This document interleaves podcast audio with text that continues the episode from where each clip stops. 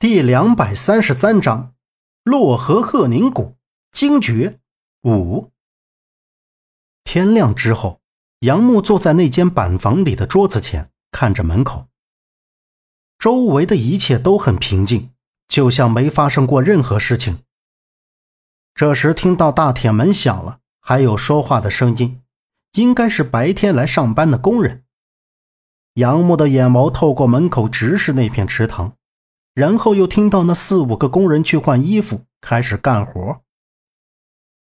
有人疑惑今天为什么没有看到钟叔，还有人说没有看到大胖子和老钱他们。杨木呆呆地瞅着那几个工人从板房门口走过，向池塘里面去，心里还是有些紧张。他并不担心他们会发现胖子的尸体，只是心里感觉怪怪的。他把钟书立的那块木板扔到了尽头的垃圾堆里。就这样，在板房里坐了一上午的杨母，突然发现事情不太对劲。按说钟书错手杀了大胖子，在场的老钱和那大林吓跑了，就再没回来过。钟书说去自首，那警察也早就应该出现，但到现在依然什么动静也没有，都是太过于正常了。在杨木起身向外走的时候，张瑞雪突然出现在门口。他进了屋，关上门，先是用一种不可思议的眼神看着杨木，随后余光瞟了瞟窗外，冷静地对杨木说道：“别出声，现在跟我出去，你什么话都别说。先上门口的车，在车上等我。”单看张瑞雪的目光。杨木就感觉他应该是知道了，不然也不会这么冷静。看着张瑞雪转身拉开门出去，杨木也没有多想，就跟在张瑞雪的身后走了出去。出门就看到大门口外面停着一辆白色皮卡。张瑞雪则向池塘前走去，在池塘前站着一个陌生面孔、没见过的人。这个人大概是来接替钟叔位置的吧。杨木这样想着，已经走到门口的皮卡车旁。车上没有人，杨木打开车门坐了进去。就在他上车的瞬间，无意间看到后车厢车帮子上有两道半截的红指印子。杨木靠近瞅着，那是人的手指印，确切的说是血指印，那方向和深浅度是像挣扎时留下的。难道？他们把钟叔杀了。杨木心里想着，在看什么？上车走了。张瑞雪的声音在杨木的身后响起。杨木被吓了一跳，转身就看到张瑞雪没有表情的向驾驶位走去。坐上这辆白色皮卡，车里就只有杨木和张瑞雪两人。待车子离开西口林场，上了高速。这是去哪儿？杨木目视着前方，问道：“北京，本来打算后天再去的，没想到提前了。”张瑞雪的表情依旧没有任何异样，他并没有提到钟叔的事。杨木扫了一眼，再也忍不下去，开口问道：“你们把钟叔怎么了？”钟叔，钟叔怎么了？张瑞雪把着方向盘，目光瞟了一下，好像不明白杨木在说什么，回问道：“你们是不是把他杀了，灭口了？”杨木正着脸，有些激动的说道。见张瑞雪没有说话，他又继续把钟叔交代给他的话都说了出来，又说：“钟叔他人很讲究，有责任，说到底，他也是为了你们渔场好，你们不会真的把他……”把他怎么杀了？怎么可能？你把我想成什么人了？张瑞雪大大的眼睛瞪了过来，不满的喝道：“他说，钟叔以前一直跟着他爸干的，最近这几年身体不是很好，就安排在这安静的林场静养身体。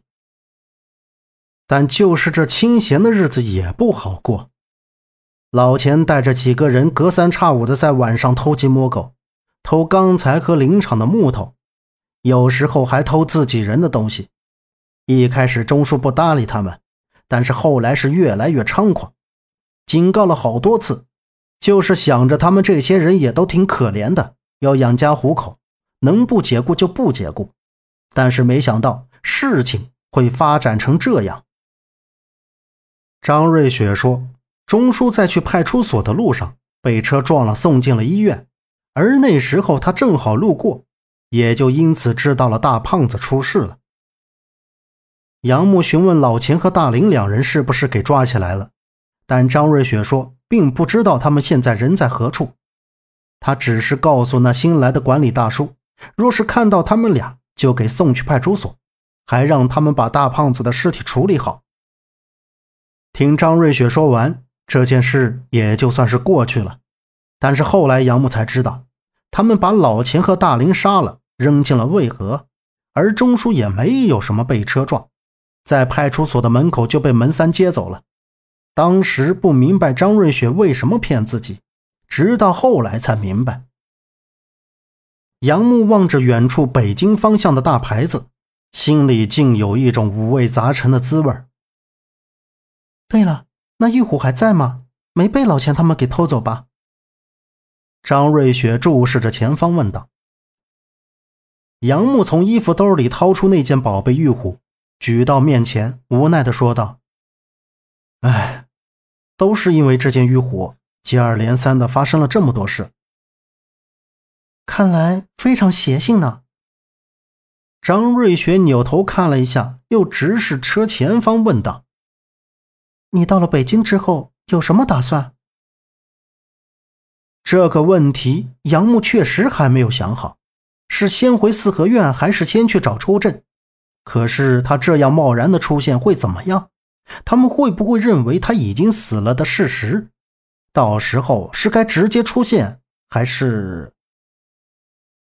见杨木不说话，张瑞雪又继续说道：“哎，有件事还没跟你讲，你要做好心理准备。”杨木侧头看向严肃的张瑞雪，在我查到你朋友他们回到北京后。那个叫孟莎的，她是陈家的人，就是在矿区劫走你们的那个女人。是啊，她是陈家的亲戚，这怎么了？杨木的眸光一闪，说道：“不怎么，就是提醒你要小心。他们陈家人向来在生意场上做事是不择手段的，阴谋诡计多端。我在想，那具被错认的尸体。”像你的朋友，他们应该是不会认错的，所以这很可能就是他们陈家人故意安排的，制造了一个你死了的消息。张瑞雪打着方向盘拐进服务区。阴谋诡计，你和他们接触过吗？你为什么会这么说？那他们为什么会这么做？这么做的目的又是什么？杨木瞪大眼睛，瞅着前面绿色的大卡车屁股，疑问道。做生意难免会有碰撞的事情，至于什么目的，这个就要问你自己了。他们想要从你身上得到什么，或者你对他们是不是有利用的价值等等。张瑞雪说着，踩了一脚刹车，按了一下车窗按钮，侧身看着杨木，冲着车窗外面的加油员喊道：“加满，谢谢。”本集播讲完毕。感谢您的收听。